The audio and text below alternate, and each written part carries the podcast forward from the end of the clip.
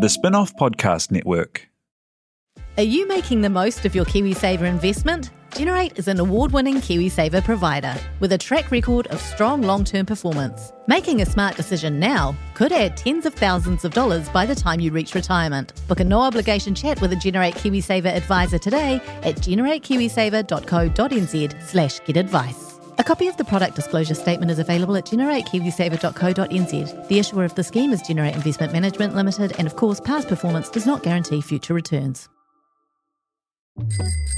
Ready to rediscover the joys of cycling? With over 300 kilometres of cycle paths across Tamaki Makaurau, jumping on your bike and going for a ride is such a fun way to discover the city from a different perspective. Cycling is getting more and more popular across Auckland, so now's a great time to join the hype and give cycling a go. Head to at.govt forward slash cycling to find your nearest cycleway today.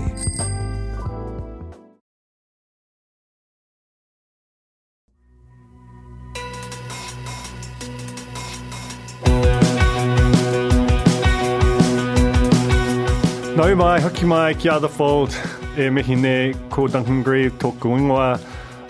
My guest today is uh, Willie Jackson, who is uh, an MP and a minister and the, the Minister for Broadcasting and Media. Uh, he's also someone with a decades long uh, multi dimensional career within the media. Uh, he's, he's played a he sort of started out in in uh, in the music industry during and played played like a, quite a critical role at Tangata Records, one of the most important uh, labels in, in Maori music history, particularly in terms of making it kind of a, a sort of a pop, building a bridge to pop with it. And, uh, and we we talk a bit about that and his career in radio and in television. And he really, you know, he came up through that that period where a he had to sort of fight fight, fight for Māori voices and representation uh, within mainstream platforms while also building out infrastructure for sort of Māori controlled media as well. Um, you know, very, very impressive career in that respect. Um, but one of the things that, you know, I, I really like about uh, him as a figure in our in our sort of media history is that he's very much a product of that era where where you sort of got in a room and, and debated things. And um, you know and he, he sort of talks about that on the pod and we, we talked about it before before and after too. And you know there are plenty of people he makes reference to this who are sort of ideologically quite different to this you know who um, if you look at his politics his, his two different terms in parliament he's very much a man of the left a union man. Um, but he's he's very comfortable kind of debating with uh, with with people from different sides of the aisle, and uh, that that's I think that that as a broadcasting minister, the fact that he has that uh, ability to to find common ground with people from with with different perspectives is actually a really important thing at that role, particularly at this very specific moment in time when the government is merging RNZ with TVNZ and bulking that thing out into to a, a new entity, which is currently called Aotearoa New Zealand Public Media. I am certain that that will change. Uh, it, it, must, essentially, because no one wants to be talking about NZPM. Uh, so we, we talk a bit about his career, and then we get into all of the knotty issues confronting the sector at the time we talk, talk obviously about the merger and how, and particularly about how it will relate to both the private sector media and the the sort of media that serves particular communities, Māori, Pacific, uh, Pan Asian communities, all of the uh, the different pieces that have the potential to be either smothered or elevated by this, depending on how it's wired. We also talk about the uh, Public Interest Journalism Fund and what he has you know publicly stated thinks should replace it, which is deals between the technology companies and uh, the New Zealand news media. That process feels pretty interminably stalled at the moment, but he seems to be bringing a jolt of energy to it, and there's there's quite a substantial discussion about that in there. Uh, look, it's it's an hour long podcast, but if you work in this industry, you know, should say we talk about New Zealand on air, its future, how it's impacted by this there's there's just a bunch going on in here, and what I liked about him, he's not shy about expressing an opinion about uh, you know laying down a timeline and an expectation. It's just you know Chris Faafoi was was much more in the mould of that sort of cautious, relatively safe uh, style, style of minister. Willie is a whole different thing, and uh, yeah, it, it's a really enjoyable chat. So please enjoy Willie Jackson on the fold. Tēnā koe, Willie. Kia ora, tēnā koe. Welcome to the fold. It's so good to good to have you on here. Um, I wondered if we, I mean, obviously, we're going to talk about ANZPM, very catchy name, uh, picture of New Zealand on there, a whole bunch of things. But before we do that, like, I actually want to kind of go through a bit of your career because it's, I don't think we've had a broadcasting minister who's had such a kind of varied career within the media before before taking that role. Um, and the place I want to start is um, is with Tangata Records and. Uh, you know, time managing Moana, and you know that that was a real generation of kind of strong Māori musicians, kind of you know entering into a pop cultural realm. And mm. uh, yeah, just just share your memories of that time. Oh well, Tangata Records came about after I had um, I had been managing Moana between '86 and about '90. Uh, well, I managed it right till till we got divorced, actually. but then I stopped managing it. But uh, um, interesting, right? Yeah, yeah. So I'd, I'd, been managing one, and then there were other artists around. You know, there were there, that we were looking at. We had Hinewehi Mohi, had Emma Paki, had South Side of Bombay, and and so um, I had a good mate guy called Neil Cruikshank who had had this idea of tangata and, and, putting it together. And then we had this cool dude in town called Tim Moon. I don't know if you know Tim Moon, but he was like the sharpshooter around. He's a good guy, Tim, real businessman. And uh, so we put together the, the um, uh, one uh, we, the the tangata record um, idea, and it sort of uh, it sort of took off. You know, it became the sort of biggest Maori label of uh, probably of that generation. After Maui, yeah, I don't know if you remember Maui, mm. that was mm. Dalvanius's, um, yeah. Dalvanius's uh, uh, setup. And Dal was a very close friend to me because uh, I helped him. He, he helped me in terms of managing Moana's career early on because he was the guy who knew everything and he did Poie and and uh, um, and so it was off the back of that, and it was just a, a humbling time to, to be able to bring Maori artists together. And we had Moana, we had Emma, Emma Paki, until Neil Finn and them stole her off us. Uh, uh and um, no hard feelings. no, Neil came to apologise too, might I add. But uh, uh, you know that's that's what happens happened in those days. We had south side of Bombay. Hinewehi was We went off with a guy called Jaz Coleman. I don't know if you remember from Jazz. Killing Joke. Yeah, yeah, yeah, who moved over to yeah, Barrier. that's that right? right? That's right.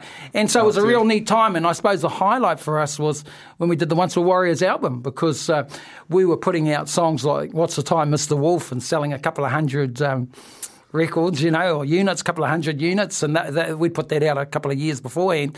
But once we once we Warriors ran and so went to, was that got to number one around then? Or, well, once, what's the time, Mr. Wolf? I don't know if it went to number one, but it, went top ten. It went top ten, and um, you know, everybody, you know, you put out a movie where all the Maoris are bashing each other, and uh, you know, every uh, stereotype is confirmed. Uh, um, and uh, hello, we we go to the top of the charts. Ironic thing about that is. Uh, uh, you know, I used to really hammer Alan Duff in those days. Um, yeah. Really hammer Alan. But he's actually become a mate today. You know, I'm actually working with him on a, a bit of a, pro, a project. I've put him with some people to develop a uh, some of the ideas he's got for a follow up to Once Were Warriors, but him and I have sort of become mates over the last two or three years, believe it or not. Uh, because, because I suppose as you get older, you, you get a bit more conservative. I challenged him about three years ago to support a mate of mine who's an MP over on the shore, Shanan Halbert. I don't know if you know Shan. And I said to Alan Duffer, would you come to uh, do a bit of a, a speech for Shen. You know, he's a gay Maori. Uh, you know, I know you don't support those sorts of people, and he did. He came and did a, a speech for for Shen in the pub. Got in a bit of a punch up with the cameraman outside, but we've sort of been mates ever since. I thought. You know, I think that might have been our cameraman. It wasn't a spin off. Yeah, that's right. That's right. That's right. It was a spin Yeah, because I said to Alan, gee, this is great. You filled the pub up. We're waiting for the story on Shen's uh, big evening, and all we see is you having a punch up with the camera. so, so Duffy and I have been sort of mates since then because I thought, well, good on you, you know. Um, and of course, Shen became yeah, totally. the local, local MP. I mean, it, it does kind of feel like that's one of the beauties of being quite a small country is you, you can't help but bump into each other, and that helps. helps. That's right. It was a spin-off cameraman, wasn't so it? funny. Um, so the the other kind of big phase of your career subsequent to that was has, was radio, both with with Wātea and then uh, and also with with, with Talkback. Which you know, I've been, I think a lot about Talkback and how it, it had some of the functions of what social media had in terms of providing a mass reach way of just regular people kind of airing their views, except that it had a dump button. You know, Yeah, like uh, yeah, that was a good way of a little bit of a restraint there. Yeah, yeah, Well, did, did you enjoy the medium? what is it about radio that made you spend so much time there? I started on radio on a, on a with the first Maori radio setup was called Aotearoa Radio, and, and then um, uh, and then I worked in Mana Maori Media, and then I set up Wātea myself, myself and John Tamihere, uh, and then later on, I in the uh, 2005 or six, I went to. Uh, Radio Live. They, I got recruited into Radio Live, uh, and and the guy who, who recruited me had watched my TV show, which was called Eye to Eye, and uh, and I loved um, the talkback radio. I've seen your analogies with uh, social media. I think you're being a bit unfair because I think that they actually do go through a pretty thorough process to get. I know you get ma- maniac talkback okay, so I do agree, but um, they do. I mean, they, they, really do work through a process. I know at Radio Live, so many people wanted to be talkback hosts. When John and I were on, Shane Jones was. Oh, I, I meant more about the, the callers than the hosts. Honestly, like the, Oh, you get the, some the cra- hosts of the platform. Yeah, you, you, know? get some crazy callers, Yeah. you know. Uh, and and and I'll say this that um, well, you know, when when we went on to talkback, John and I. Which was 205, 206, I think, because we did seven years.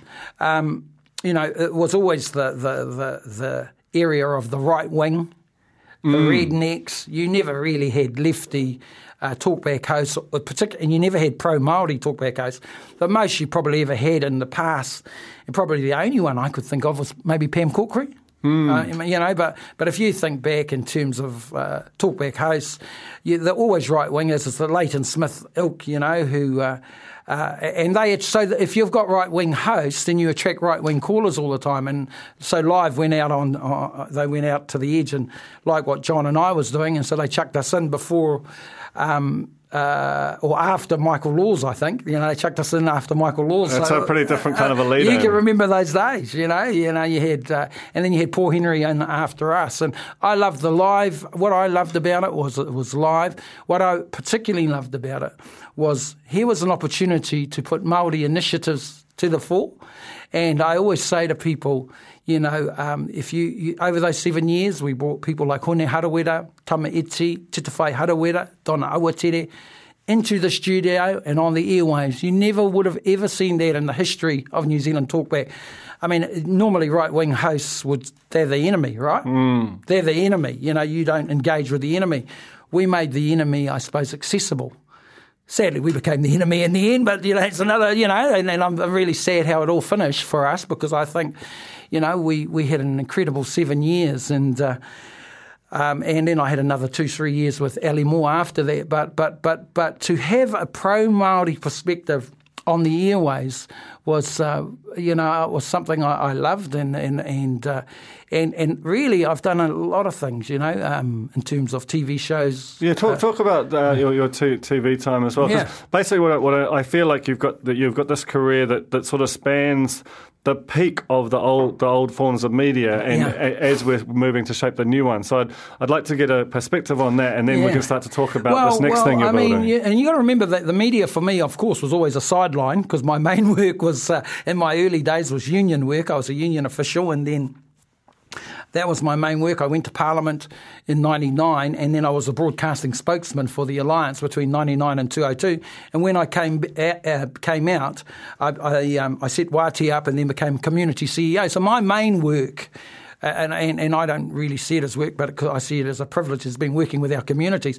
Media really has just been was was a sideline. You know, it was just I'll do that on the side, and then the whole thing blew up because I ended up I got ended up with three TV shows, which was Eye to Eye.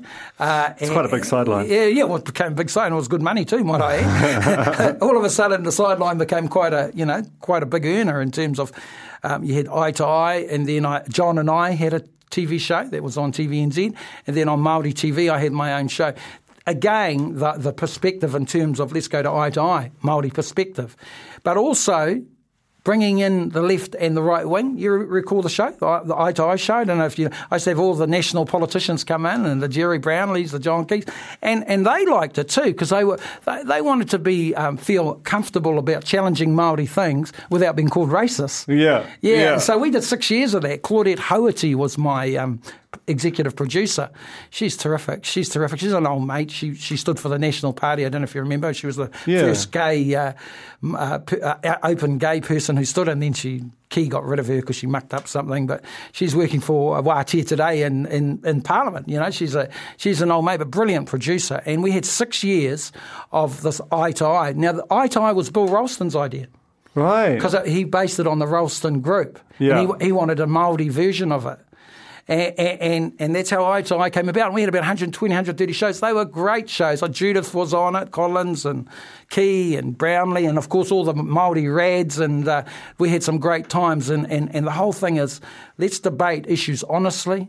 This is this is real Kiwi, and it was in that time, of course, Yeah. when Labor was running the um, Foreshore and Seabed. yeah, no, but also Labor was had that, had that different setup in terms of broadcasting, eh? Yes. They, you know, and we were able to do shows like that.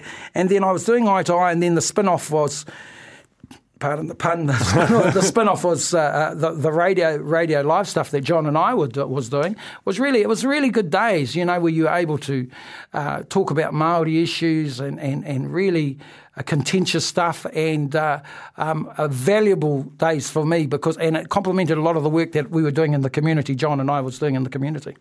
So it's it's interesting that you talk about that because I feel like that that, that decade was the last period where sort of everyone was looking at the same thing. Mm. Yeah, You know, yeah. like like as soon as you got you know broadband and Yeah. uh, we sort of started to splinter off Yeah, into Russell Brown own. and them doing all their stuff. That's you know, right, were that's doing some, right. Russell and them were doing some good stuff. Yeah. but but I guess the, the the thing that, that sort of happened subsequent to that is like you, you started to have to have this fracturing of audiences right. into different places. and- After about 210, 211, I yeah, yeah. That, that's that's so that's my kind of thesis of it, and and and ultimately, in that decade, we went from everyone was just naturally exposed to public media, Yeah, you know, and yeah. and Yeah. Mm. all of us w- were sort of in the same place, you know, largely consuming.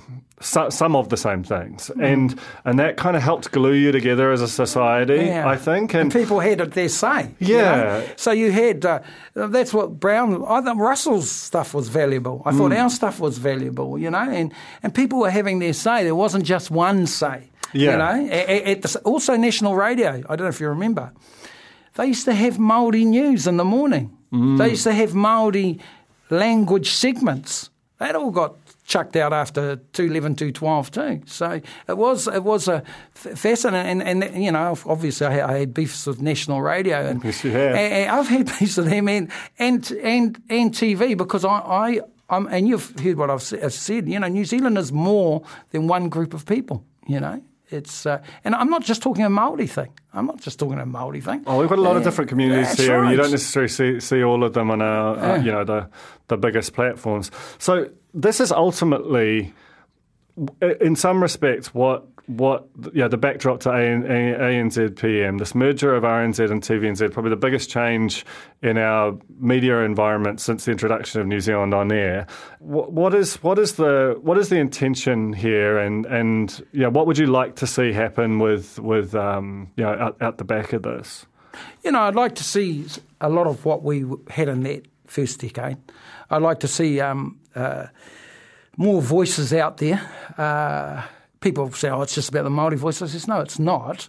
It's not about the Maori voice only. But I, obviously, I want to see that much more prominent. I want to, I want to see the Pacific voice. I want to hear. You know, Melissa Lee talks about the Asian. She's quite right too. Mm. I want, you know, like, like this is a different New Zealand. I know the opposition keeps saying everything's still the same. You know, they talk about, oh, democracy hasn't changed and all this. You know, they go, oh, Willie Jackson uh, says that there's a new democracy. I, I, I, I don't know why they keep trying to resist that because clearly there was a new democracy from 1996.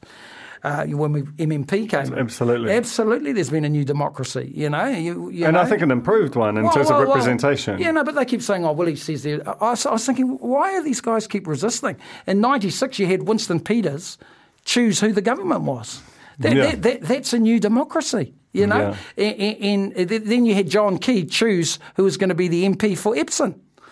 Remember that? Or Yeah. they've forgotten that. You couldn't do that under the old democracy. You couldn't get a Rastafarian in, in the old democracy. Yeah, in This terms is- of the, the, the diversity of, of what that's right. Parliament has loo- looks like and the way it behaves. Well, that's right, and, that, and we need to mirror that in the mainstream media. That's what I'm saying, because Parliament has become diverse. You Yeah. know, you know, the, the new democracy gives us more women.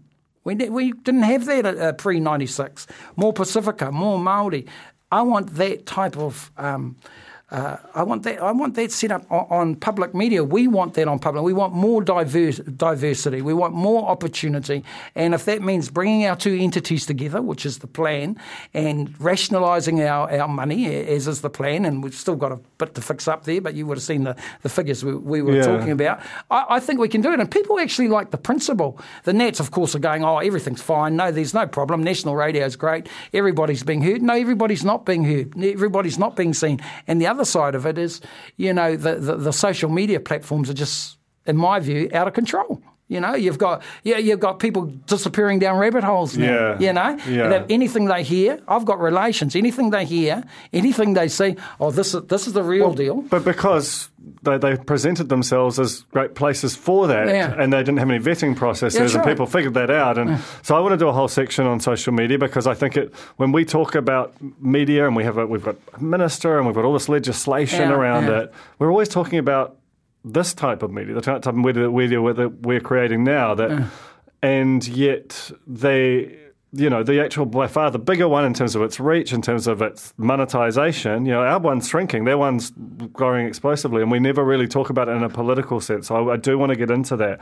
I think one thing that's that's really interesting to me about this is like on some level, I mean, what, what you're referring to is ultimately a public media that services all different communities and different demographics, which mm. which hasn't really been doing over the last ten years. But also years. tell us what's the, what's the New Zealand story, Duncan? you know, what, that, that's what you've got to know. I think the New Zealand story's changed. I mean, what, what were our best examples of the New Zealand story? Probably Country Calendar, probably some of the stuff we did on Māori TV. What's the New Zealand story today? But but that but what I'm curious about is how you tell the, where, where that New Zealand story sits because the way that young people consume media Yeah. is just so different now that you know building a website or building a Mm. streaming platform.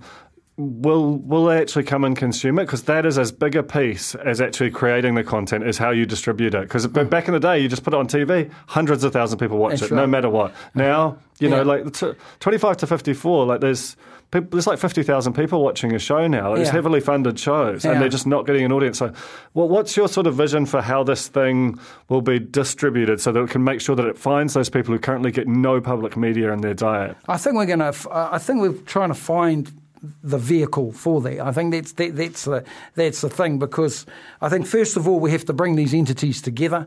Then we get people. I, I've mentioned people like you. We need to bring some of the people in. You know, Gavin Ellis had a, has had a crack at us. At us. Good on him. Yeah. Bring him in. You know, because I like I like I don't know Gavin, but I've read some of his stuff. I read some of your stuff.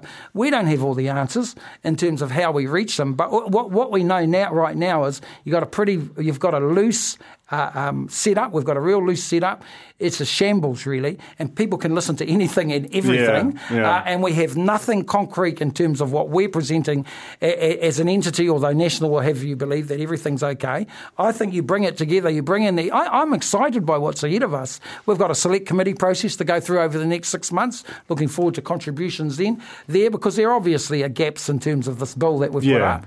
And, and guys like you will, will fill that gap because we've got to work out what the vehicle's going to be. So, so I'm quite curious about that because one thing, um, a, a contributor of ours, uh, you know, uh, Samson Samasoni, has, has written about the fact that there are, you know, some quite deep-seated fears within sort of like Pacific media. Will they get sort of monstered by this thing? Obviously, same goes for, for Maori media too. How and, and you know, honestly, like our, our, our kind of private sector media, we're, we're looking at the scale of this while we're shrinking and they're growing massively and going. What what? How will this kind of relate to us? Will it will it swallow us whole, or will it be a thing that kind of reaches out and kind of, you know, has has relationships with with these other kind of media entities rather than just kind of just crushing them underneath its Well, you can't, you weight? can't, you can't have that. Uh, you can't have it crush um, setups like Pacific Media or Maori Media. I had the same fear from Maori Media. I mean, I was the chairman of Maori media, and so I have friends who run the governance side of a woman by the name of Fetu Fala. She's a very prominent Pacifica Maori, and oh, this is the worst thing. This is before I became broadcasting minister. This is the worst thing possible because I think we all think the extreme, right? Uh, it's like we've got to. It, it's it's it's like we, we want our independence but with that independence, and that, that's what we did in Maori media. You know, we had this. I, I, I was I opposed the iwi radio network when it first started because I wanted a Maori national radio. That's the tension, right? Because yeah. Labor often wants to build a big central yeah, thing, yeah, rather than have it be a bit more right. decentralised. That's right. So, but, but in the end, um, Maori media did get uh, the iwi network, uh, and and and I worked in. In fact, I became the chairman of the iwi network, even though I said, "Oh, I want a Maori." anyway, I ended up chair, and then I understood why you you've got to have your independence. Uh, but you don't want it lost in one big model. That's the fear with the public entity. So I, I, I, want to talk with some of our Pacifica brothers and sisters because we have to put in protections there. Uh, the other side of it is we've got to we have to stop talking to ourselves too. While we're talking to ourselves, it's really important, but we need to get those Pacifica messages, those Maori messages on mainstream. And, and right now, they're, they're absolutely minimal. You know, I was on Te Karere two days ago uh, with Scotty Morrison, and I was saying in our language that, that despite what Te Karere does, the Maori uh, voice on TVNZ is, is minimal, apart from half an hour on a Sunday. So, so the same the same with Pacifica. So so I want to, to see because I've done the Maori media review. I want to see the best of on mainstream, but I also want that autonomy maintained too. And, and I don't think it has to be either or. I think we can run both because that's how it, how it's run before. You've you've had bureaucrats who said you just it's either this or this.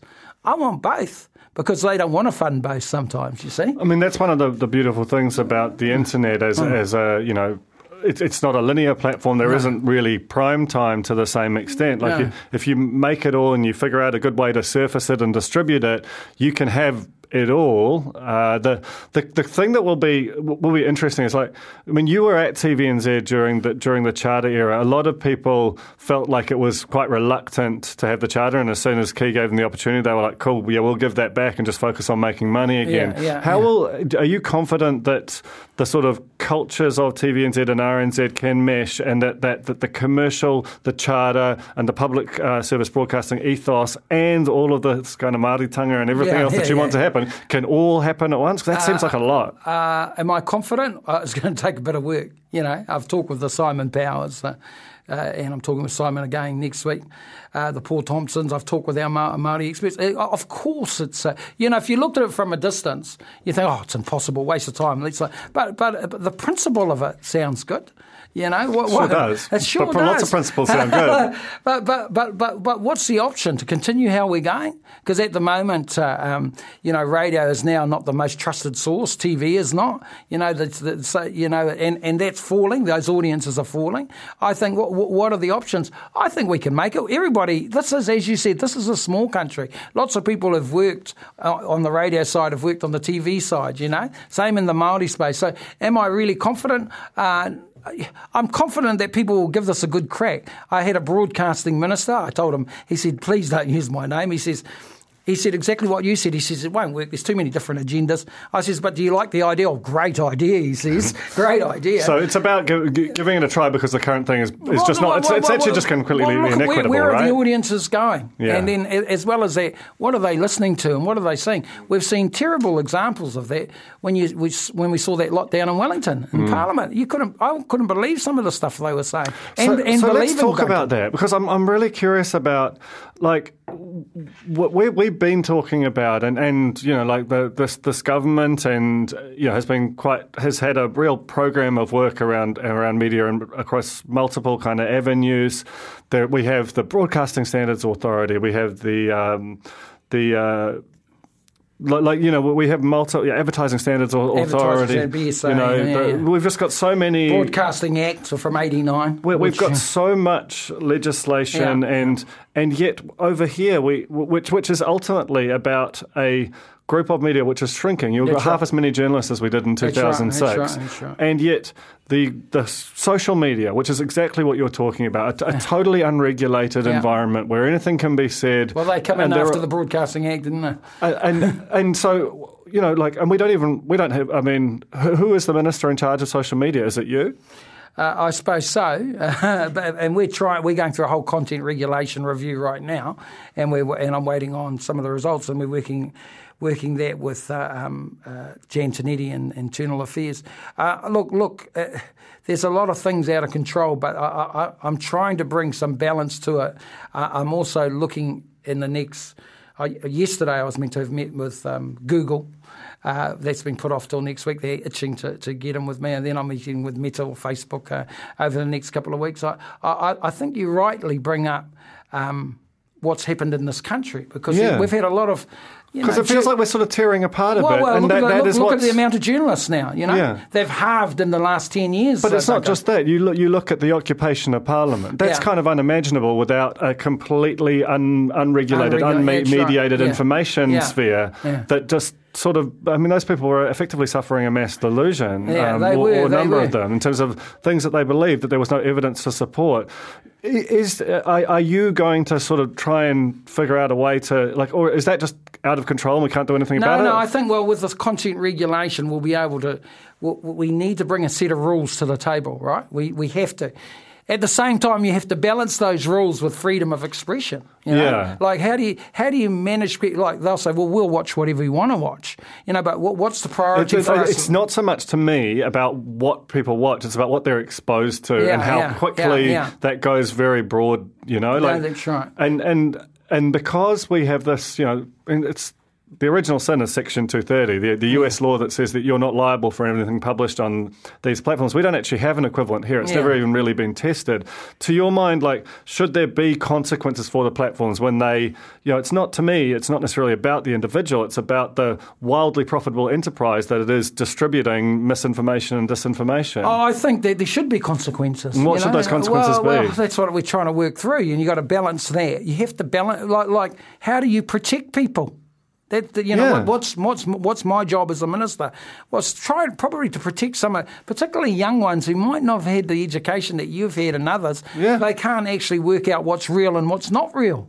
And, and, And, so and these, these platforms, when they first emerged, Yeah. presented themselves as great places to get I news and information, keep in touch with friends and family, and they became something very different. Yeah. And they never announced that they were something that's different. That's right. And there's no rules around it. Yeah. There's no rules around So it. will we, will we, when will we sort of see that start to crystallise well, into, into September we're waiting. We're waiting for uh, um, our final response, and then we're going to. Uh, and I've said exactly what you've said. Where are the consequences here? How? And then you've got because it's profitable, man. Oh, you know, Even- like, even with the, like, do we have to be brave and courageous as government? Say this is the, these are the rules, these are the consequences, and if safety is, is your first priority, then that's the way we should be going. Because that's know? the way we. I mean, historically, media has been a highly regulated activity in New Zealand. You know, like Yeah. you needed basically permission to talk to a lot of people because it was considered almost dangerous. That was probably a bit much for for what we have nowadays. But it feels like to have this complete libertarian sphere over one side and one that's highly regulated on the other. That just it just doesn't. Just remember, today, Duncan, the Broadcasting Act we put out in 1989. So, is, is it still So fit for purpose? Got, that's got, no, it's not fit for, fit Yeah. for purpose at all. Um, we didn't anticipate all this. No, I don't think any of us saw the social media phenomenon coming. Where But it's been bu- here for such a long Taken time. over people's lives, Yeah. and no government has done anything in terms of updating legislation, which is a challenge for us or for any government. And that's on your agenda oh, now? Well, yeah, absolutely. I mean, we've only got, hopefully, we've got another four years. Uh, Uh, but I would, I, I want to make that a priority. How do we update things? How do we protect people? How do we put some license around what's happening in social media? We've got a Broadcasting Act that no longer is applicable. And, and you know, you can, anybody can say anything and do anything, like your mate Sean Plunket. well, I mean, in some ways, I admire Sean for giving it a no, crack. No, you know? no, good on him. Good Um, on him. You know, and I've said that to too. So this is this is quite related to that. And we talk about the halving of the number of journalists. That's basically because the economic model that created journalism, uh, particularly print journalism, has sort of disintegrated before our eyes. Now in Australia, they they sort of saw that they they, they made a judgment that that was largely because Google and Facebook in particular had this ability to piggyback off the, the presence of journalism on their platforms and, and make remarkable sums of money, and there was no ability for uh, in their judgment, uh, media platforms to negotiate with them on any kind of fair basis. Now, there has been a sort of a looming consideration of whether that should happen here. When I speak to uh, Meta in particular, they're like, that Australian thing was a one time thing.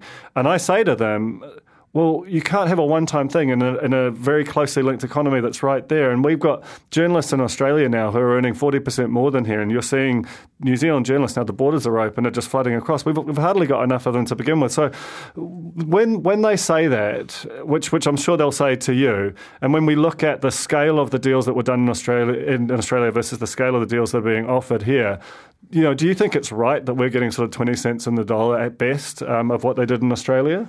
That's um, the type of corridor I'm going to be having with them over the next couple of weeks, Duncan. You know, they they uh, they they're trying to. I, I I know they're a bit irritated that I haven't uh, been able to face them yet, but I mean, I, I see what you see. I, I hear what, what you hear. We had the Commerce Co- Commission say for the NPA, for instance, to start some bargaining. Well, that's what we're part of that That's polit- right. collective But bargaining agreement. happened. That hasn't Well, it's, it's, they don't, they've got no noise. incentive to do it That's unless right. there's That's right. legislation. That's right. So is there legislation Well, I mean, uh, coming? You know, we have. Uh, I, I, you know, Faafoi talked to them about that. You know that. Um, But I remember, like last year, I had Kris on, on this podcast, and he said by October we expect to see deals done. That was last year. October last year. Yeah. Yeah, well, there are a sort of deal. There are a sort of. I mean, deal, they, they've made a deal with, with NZME. That, that's fine. Public listed company. They're, they're about getting a buck That's right right. They broke away from the collective. Yeah. But for the balance of the industry, the Yeah. ODTs, the community papers, and the whole point of collective bargaining is that anyone can join it. So That's your right. Māori media, your Pacific media can get amongst who have all who've all suffered because of this. Well, and, and not only that, that they, they you know, if if the the, the, the spin off or stuff isn't able to bargain, well, what hope do we have for these smaller operators? So I see, I said this the other day to my team. I said I've talked with Paul Thompson, national that that they're, they're negotiating at the moment. But it doesn't feel like a negotiation, and, and I said to him, "How's it going?" Oh, all right. And I thought, well, if the national radio are struggling, what what, What- hope what- for Pukekohe or newspaper? Wātea, or Or what- yeah, yeah. So, so I mean, and this is the thing that I sort of struggle with a bit is like all the incentives for them are to go slow, Yeah. like like just drag it out forever. Yeah, yeah. Hopefully, the other side gets exhausted or goes away. You know, would you will you kind of make a commitment to actually not let this thing go because it was this this industry has, I, I, seen I this. hear you, and I, I absolutely feel the same way.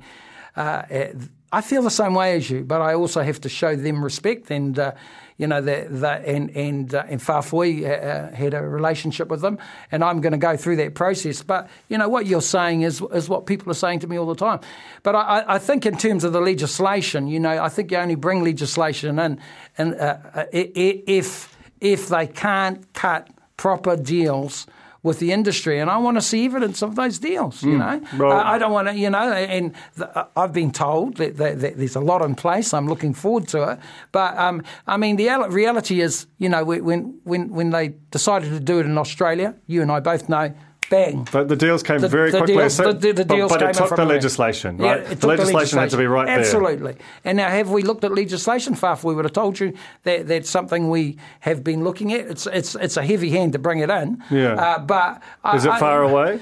Uh, look, look. Uh, it, it, we have to. I have to go through this process with them and show them the respect because they, they've been adamant. They've been meeting with my people that they can uh, do deals. I, I know you're. you're Well, look, they got the best lobbyists in- in- in the country, you know. Yeah, I know you're a total skeptic, but, uh, but am, there's some good people who are working for them. Who Oh, there are great yeah, people who working I for trust, them, Who I trust. but. I don't know if I trust the dude at the top. You know Ah, what I yeah, mean? well, I mean, you know, I couldn't possibly go there, Duncan, but, uh, but I, you know, they, they know that, uh, you know, I come from the, this is the background I come from. So I hear the small person, I've heard them, and, and if I hear NZME struggling to get a proper deal, National Radio struggling to get a, a, a better deal, then what chance for the small player?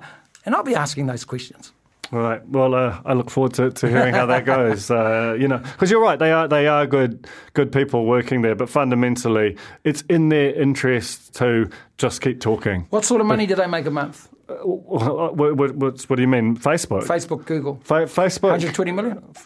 Out of New Zealand? Yeah. Well, that's the thing. Like they pay almost no tax here because Yeah. they, and, and that's the thing that really irks me. There's like there's been this kind of digital making a lot coloni- of money, They've yeah. digitally colonized us effe- effectively. You know, like they've But they taken reckon all the news attention. doesn't. The latest I've heard is the news doesn't really drive. Well, they are uh, trying- you've, you've heard that, haven't you? Well, The news- absolutely, yeah, and the they're, trying not- to, to yeah. pull news off the platform. Yeah. You know, they, they've explicitly said that that they're just sort of slowly turning it down. That, that what they did in Australia, where they just got rid of it wholesale. Yeah. Obviously, that didn't work very well. But if you just slowly turn it down, the, Yeah. the frog just boils without knowing it.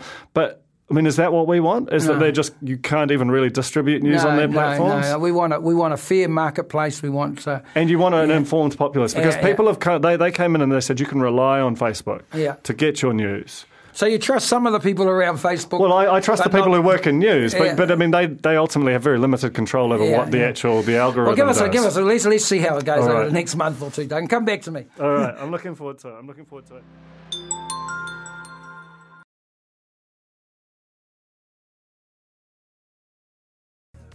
So, uh, can we talk briefly uh, about your um, appearance on Media Watch, which must have been quite a Oh, Media Watch, yep. like uh, you know, Colin Peacock. yeah, with, with Colin Peacock. How, how did you how did you enjoy that? You know, like I was disappointed with Colin. Uh, uh, don't get me wrong; he's a top journalist.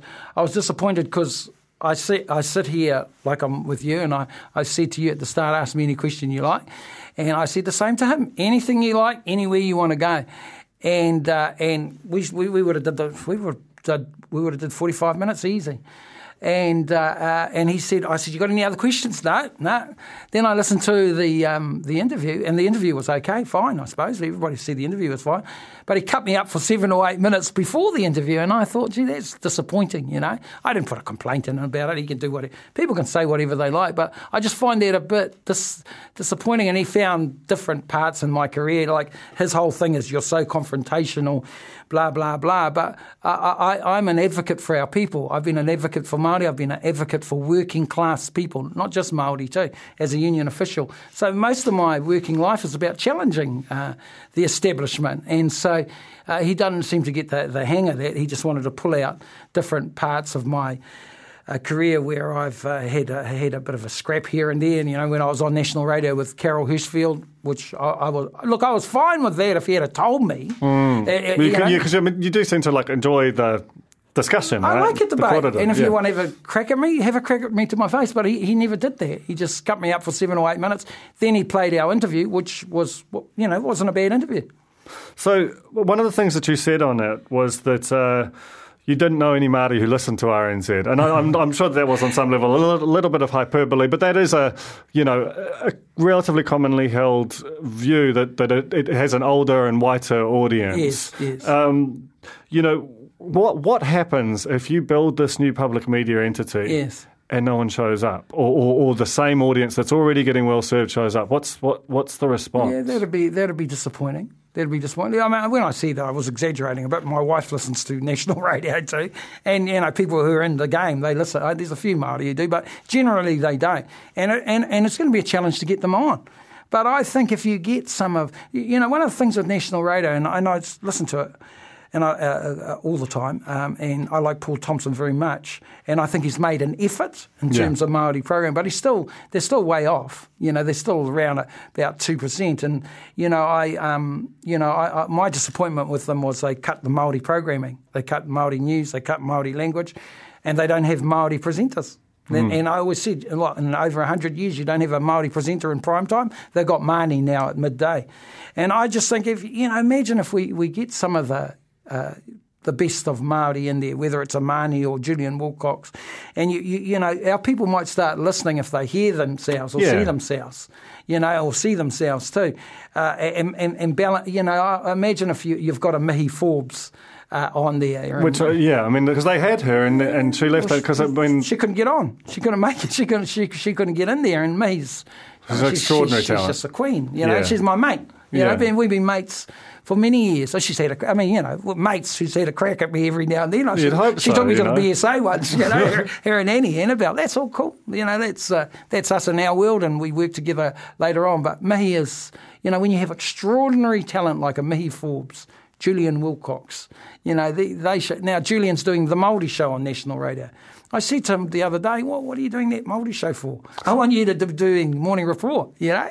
Uh, and Julian worked for me. You see, he worked for me at, at Wātea, and, and So- I just they've want to see a total actually- change. Yeah, you well, they've got a they've got a so Susie Ferguson is leaving Yeah, good, Report Susie, short. too, yeah. But um, we will. That, that- is- would you like to see? Would you be disappointed if it wasn't a Māori voice that, that got? Because these these slots don't come up very often. Oh, I'd love to see a Maori voice in there. I mean, I've been, I've had that view for, for many. uh, Not for me to tell them what to do, Yeah. But I've always had that view that wh- why not grab a Maori voice, you know? And, and uh, we've got so much talent, eh? Whether you know, whether it's a mihi or uh, you've got. Uh, uh, Māni at midday. I mean, she's doing really well. Uh, Julian, who's doing afternoons. Why wouldn't you grab a Māori voice? You see, like, that's why I said in the past, why couldn't you get someone like a Derek Fox or, or someone, Wena Harawira, you know? And and, and, and, and I think National Radio have slipped. I know they had Carol produ- um, overseeing things.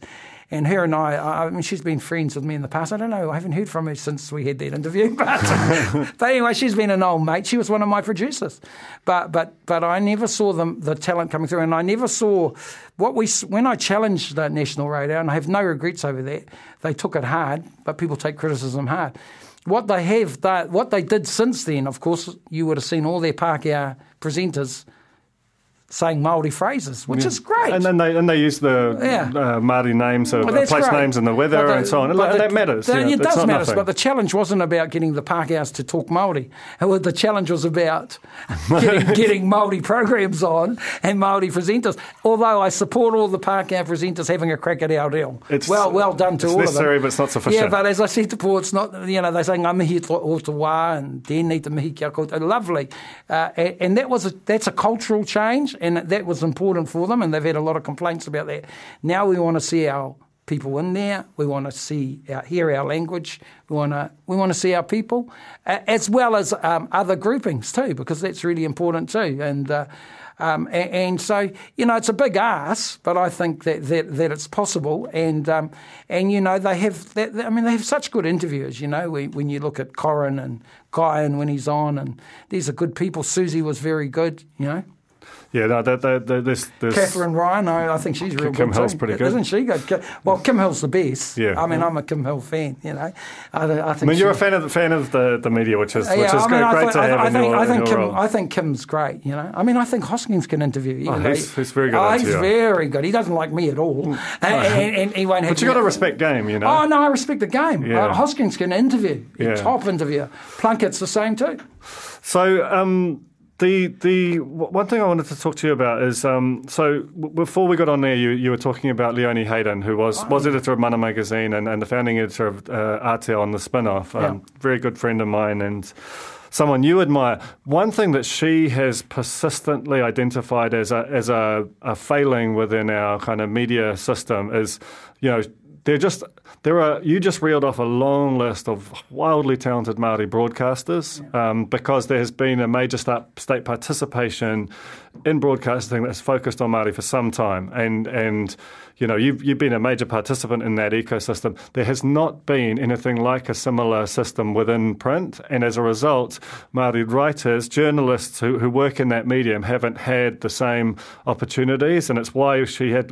It took a like basically we found a, a wealthy private individual who was the sort of found, who, who basically allowed us to start Ātea.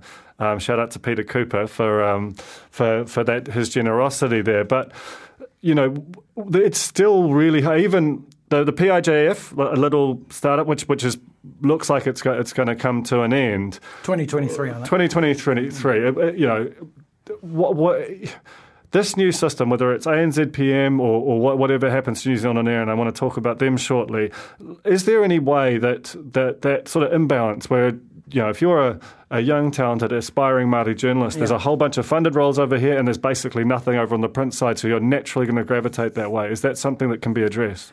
Something that's all, I've always thought about for many, many years. As I said, I came through um, Mana Media with um, Derek Fox and Gary Wilson, and uh, Gary Wilson set up the first um, Māori journalism setups in the uh, in the uh, late eighties, I think it was, the early nineties and uh, late eighties, and. Uh, You know, Maori journalists have always, it's always been a, an untapped area. I think mainstream has been pretty useless, really, in terms of the way uh, they've uh, um, looked at Maori perspectives and Maori It's, stories. all, it's always been like like a sort of an othering. Like, Yeah, that's right. That's right. Now, the, the, the best thing they could do is bring in Maori journalists, and you did that, I think, with Leonie, and you guys have tried things. You know, um, that's why you had E Tangata uh, was, was set up by, a beautiful Gary, thing. by, by Gary Wilson and Tapu Misa. Ter- terrific what they, what they did, and. Uh, um, uh, And still do. Oh no, they they still do, but you still, you know, like we we things are changing slowly. But, there, but there almost needs to be a deliberate identification Yes. that this is a gap, Yeah. and that right now it just doesn't sit anywhere, as far as It- I it- can it- tell. well, it's a The- real- Te Māngai Pāho don't really fund print. Like no one really touches print it- journalism, even though that has really collapsed in terms of numbers. In my Maori broadcasting review, Yeah, um, I'm, I'm trying to, to find a way through on this because what we've had in terms of Maori broadcasting was always the total priority was the Maori language. Yeah. So you got Te Maori Māngai Pāho doing Maori language. Hmm. You got New Zealand on hmm. air funding Maori programs. I, I, I get offside with fundamentalists because I, I keep saying it's not just about the language; it's about the Maori story. yeah. What is the and, Maori and the story? Māori don't don't Yeah, have the yeah, language, most and, and they need have- still need right. to be fed. So a Maori story about Leonie's life or something, half an hour, you know, about how she changed her life. That would be incredibly But but also like I mean. Half an hour, you know, Yeah. you, you, that that you immediately go to a broadcast Yeah. framework rather than four thousand words. Do you know what I mean? I know, and the written side is something that needed uh, a lot of support. And um, but is it going to get it under this yeah, new well, framework? well, we I need to find a way because, as I said, to honour people like Gary Wilson, who, who who said the same thing to me many years ago. John Tamihere and I were going to actually fund a um, a new magazine with Gary Wilson in 2013. You won't believe this. It was all set to to, to start. We put a lot of our resourcing in. And then Roastbusters came along, and that was the end of the magazine.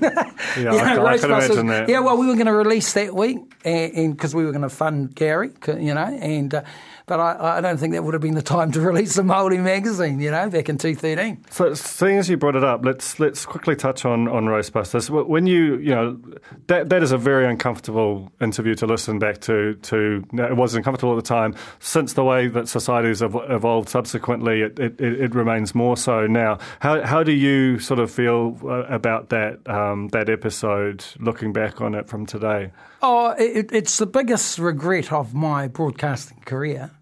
I don't have many regrets. It's, it's, it's probably just about the only regret, really. Um, it, it, because, well, first and foremost, you never want to hurt anyone. Uh, that's not our style. That, that was never. People might not believe that of John, but he, it's not his style either. We work with women. We work in domestic violence areas. Uh, we run domestic violence programs, and so that, that's that, that's why I always, even though we never knew who that person was because um, they never identified themselves. First and foremost, you don't want to hurt anyone, and that's why I apologise then and have apologised a number of uh, times since. And uh, yeah, it, it, it's just uh, uh, I, I think it was an example too of we weren't even concentrating at the time. We were just sort of half listening and it was about uh, getting towards it. It just shows you you've got to concentrate all the time when you do this job. Did, Uh, it, it did have the feel of like like talkback can have this kind of laid back, um, provocateur sort, Mm. Yeah, yeah, sort we of were style. playing devil's advocate stuff. And, yeah. and so often you're just dealing with basically some, some pretty low stakes material. yeah, yeah. And then suddenly this thing comes along that is as serious as your life, and it didn't Oh, feel like you yeah, flipped. and, and I was disappointed, and I and I remember, you know, I, I wanted our women particularly to understand that there was nothing uh, meant to, or and, and our all our women who were around us, uh, or they know us. You know, we we made a mistake. It's not something we did. Uh, That's not what. That's not us. Uh, You know, I, I- mean, if that was me, Ellie Moore wouldn't have worked with me for the next three years, right? She's the No, she queen of would the Me Too movement, you know, and me and Ellie and I, are very, that's not us. I support women 100% uh, and, and women's rights and uh, um, I did equal pay for work. I work with the Clerical Workers Union, for instance, but it was just a, it was a bad moment in our time and we weren't concentrating and uh, uh, and we hurt, we hurt, uh, and we hurt a lot of women. I, and I, it was a terrible way to finish our our careers. It was uh, well, him and John and I finished together because we had seven years, and it was such a great seven years. And for that, to, you know, like we won awards. It, for me, it remains the, the best part of my broadcasting life. I get I get more responses off the work that John and I did than I have as a minister, than I have as a CEO, than I have, have had as a record boss, as a TV host, uh, as a minister. You know, it's incredible. And so it was a terrible way to finish. Um, and I was glad to work for another three years afterwards. But it remains a major regret. What I find interesting is how people, uh, um, some people say they'll, they'll never forgive us. I'm thinking, really? Really, I, yeah. I, I, see that pop up, uh, up on. It doesn't. Uh, I, I, mean, I've I work with murderers and rapists. I've worked with uh, mur- my mother. You know, for like we find ways to forgive them, uh, and we work with them and we rehabilitate their lives. And you're gonna, uh, you I'll never forget that. And that, that, that one one stuff up uh, defines us, but you can forgive maybe Paul Holmes for um, talk, talking about cheeky darkies. Yeah. You can. I, I, I, think I think that you, you you come from an era and represent mm. a paradigm that is you know, it, it is more combative. It, it's it's comfortable, kind of yeah. engage, much more engaging with people that you disagree with, and and with with with forgiveness. And I feel like there was a brief, brief period where that went a long way out of fashion. I think it might be coming back. I'm just conscious that we've got. Uh, it's all good, but but but I think it's also that was a time too where you know that Roastbusters was all over the media, and I think that we copped that. But I do say that that, that, that you had talkback hosts who had. Uh, totally violated our people. Give, oh, gave, gave it away. Was, it was routine. Gave, was gave routine. away our people's phone numbers, home numbers on online. Holmesy, who I was a big fan of, goes and calls Kofi Annan a, a cheeky darky, and, and, and but I like Holmes very much. All of them are forgiven. John Key's forgiven for pulling people's hair, but for us, we're we're just the scum of the earth for forever and a day. I, think I couldn't work that out because I tell you something, we spend our lives helping people. Yeah, and I think that that's a it's, difference. It's, it's, a, it's a, ledger. It's not just yeah, a single yeah, data like, point. That's right. So, so the the one entity that we haven't talked a lot about that is very pertinent to to the ANZPM is New Zealand on air, mm. which is is seeing it. We haven't had this confirmed, but it's like you know, if you just take away TVNZ's funding and, and the RNZ funding that was effectively passed through income, it's suddenly a lot smaller. And it's still got its, its staff, it's still got its same challenge. It's still got, there's still a beauty in the idea of a, of a decentralized, distributed public media uh, that, that can kind of, you know, fill a lot of those holes that might exist otherwise. What is your sort of view of the future of New Zealand on air? And does it just have to accept that it's a lot smaller now? Oh, I've met with Ruth couple of about three weeks ago, and she the asked, chair of yeah, uh, yeah, Ruth Harley, um, yeah. And look, let's be clear. I mean, obviously, and she, she just wants it on the table. Well, what's our future? Because they, have got a plan. They've got, they got staff uh, uh, that, right. who are thinking about this very and intently. She, and, she, and she says, well, and she's right. You know, like you can't just say nothing will change because that's been our line, right? Nothing will change. Nothing will change. But I if forty million dollars changes, that's, that's quite right. material. That's right. That's right. So I think we're going to find that out. I, I really respect what New Zealand On Air has done, but when you go into a direct funding model, right, as we're going to do with a new entity, obviously there's going to be some effect. Obviously there's going to be a clash and a conflict, and I think that our establishment board we'll we'll work that out. And I said to Ruth, I gave her a commitment too that we're going to let, us just keep talking here because you know you you, you got a hole in terms of funding. There's obviously consequences that will happen. Is, there, de- is there definitely going to be a hole because there has been some conjecture that they might that that there might be some you know because if you if you imagine that the that the current TVNZ funding has gone, yeah. Then suddenly that that sort of contestable budget is now quite slight. And there are some things like drama and even some kind right. of bigger budget comedies that almost become, and certainly those telly features, they're almost not plausible in a $60 million budget. That's right. Well, I don't think uh, that is confirmed at all. All right, there are still, um, you know, there's still. What would you like to see? Oh, I would like to see both entities uh, working uh, together, uh, and also I, I think that I think budgets, of course, are, are, are the you know the budget's going to be always going to be the big telling factor. You know, every every year. I think that um, we have to confirm things a bit more for the broadcasting sector. They don't want to be coming every year like, and also with you know you don't we don't know if we're going to be the government all, to, uh, all the time. So we want to put something in place so that both entities uh, can complement each other. And I think that, that that's that's the key.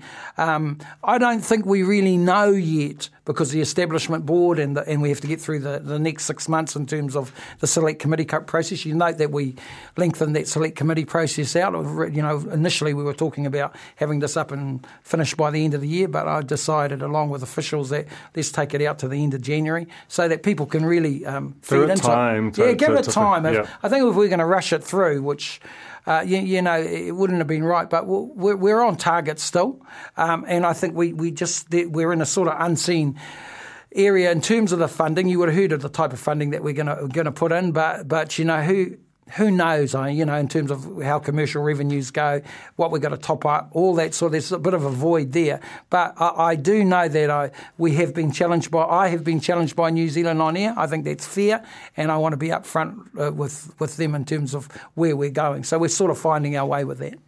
Uh, so one of the big sort of signature uh, elements of this government's engagement with media has been the Public Interest Journalism Fund it's a weird thing, right? Where it's a it's a considerable sum of money. It was well intentioned.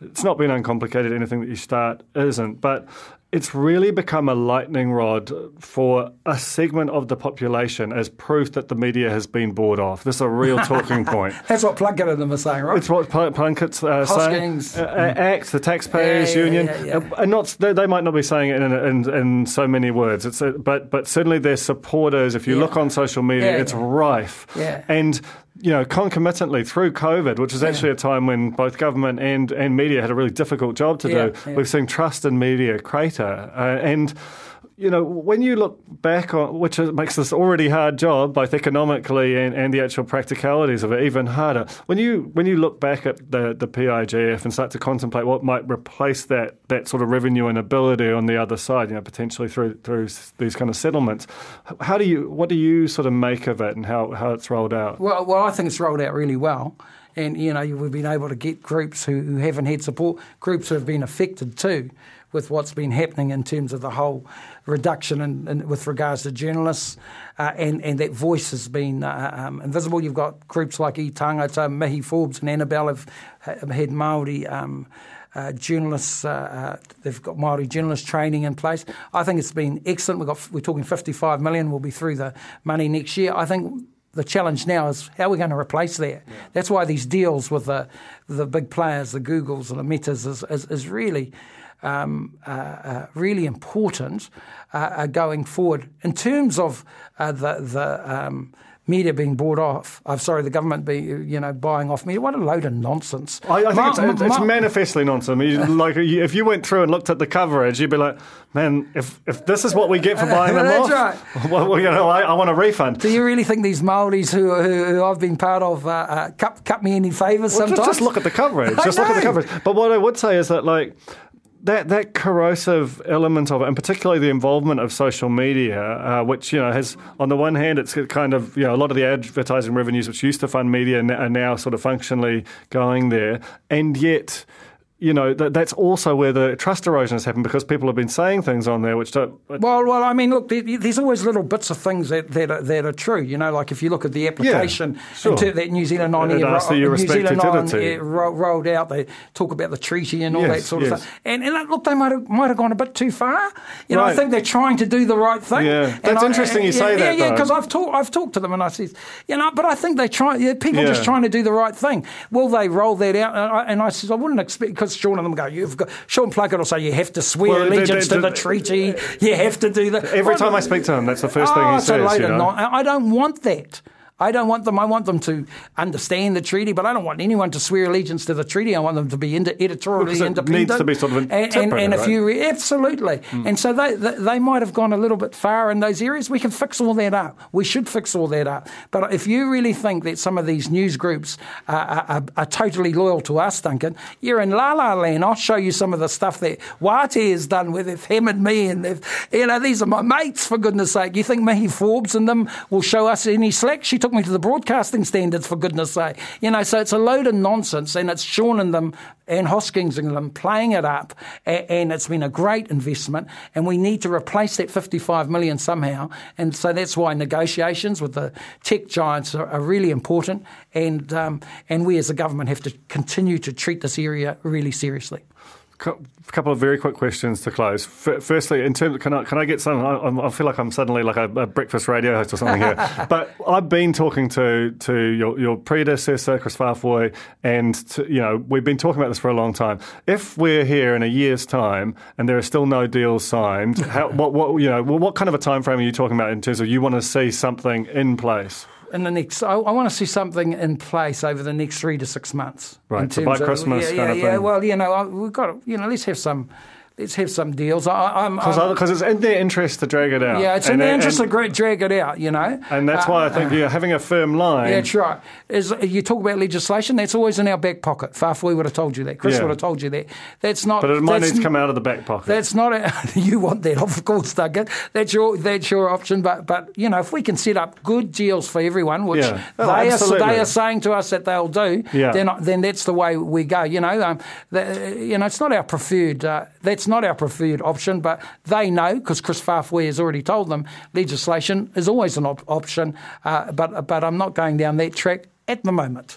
So and and finally, uh, maybe it's a little bit cute, but we, we've listed off a whole bunch of you know we, have been talking all this time about the, these kind of great kind of journalists and combative interviewers and broadcasters, and you were one of them until very recently, right? If what would Willie, the broadcaster, if somehow you could split in two, and, and we're assessing your performance as broadcasting minister, and if, you know, like, and, and, sort of what what kind of accountability, like, what what would you, what would Willie, the, the broadcaster, make of Willie, the minister, so far? Well, what do you make of, of me? Well, I'm, not, I, am not you. It's not, it's not for me to, to. Well, I like the fact that you're willing to to really get in and kind of address some of this personally. Yeah. And um, that is a refreshing thing that's not common from a government that is, you know, most governments very reticent to, to make any kind of commitment because they might be pinned down. But um, but I am curious about you know how, how, much that, that the fact that you have been that person informs the, the way that you're conducting yourself well, in this my, role. my style is, doesn't change. You know, I, I like to meet people. I like to challenge people, challenge organisations. Despite what Mr. Peacock tried to make out, I'm not a bad-tempered. Uh, uh, person who gets into scraps with, with, with, everyone. But I don't mind a scrap, but, uh, uh, but, but that's not my preferred way of, um, of, working. I like to work respectfully with people. Uh, and then if you reach a point where, where you're going nowhere, then I, then I will always challenge. That's how I've operated through life as a broadcaster. Uh, as an advocate for our people, as a union official, and, and uh, um, you know, he, he, he, tried to paint some sort of uh, a picture of me being ill disciplined. I was disappointed with that, you know, given that we had a, a good inter, in, interview. You know, you, have met me. I, am up for I'm up for a bit of a challenge. Yes, you are. And, and, and I like that. That's how I operate. And, and I can actually get on well with people with different views all the time. Uh, guys, Simon Bridges is a real example of it. We actually have to finish this well, interview a, so he can come in and, he, and take over the man, studio. You know, and him, he's a good man. We have different views, you know. Might go on Gerry Brownlee's podcast. He's a good man too. There's very few people I won't get on with, but uh, but now and then, if you have to have a, a scrap or you have to walk, then so be it. I don't have a problem with that. I, I, sense that. Hey, thank you so much for coming you, on this podcast. Well, well done to Spinoff. You guys are going really well. Really appreciate it. Kia ora. Kia ora. The Fold was brought to you by the Spinoff Podcast Network, together with Daylight.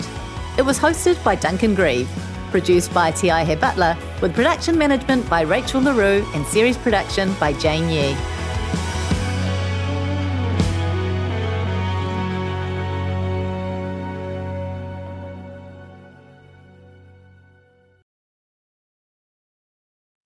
Kia ora e te iwi, Te Butler here, podcast manager at The Spinoff. If you enjoy listening to our podcasts, consider supporting our mahi by signing up to become a spin-off member at thespinoff.co.nz slash donate. The Spinoff Podcast Network.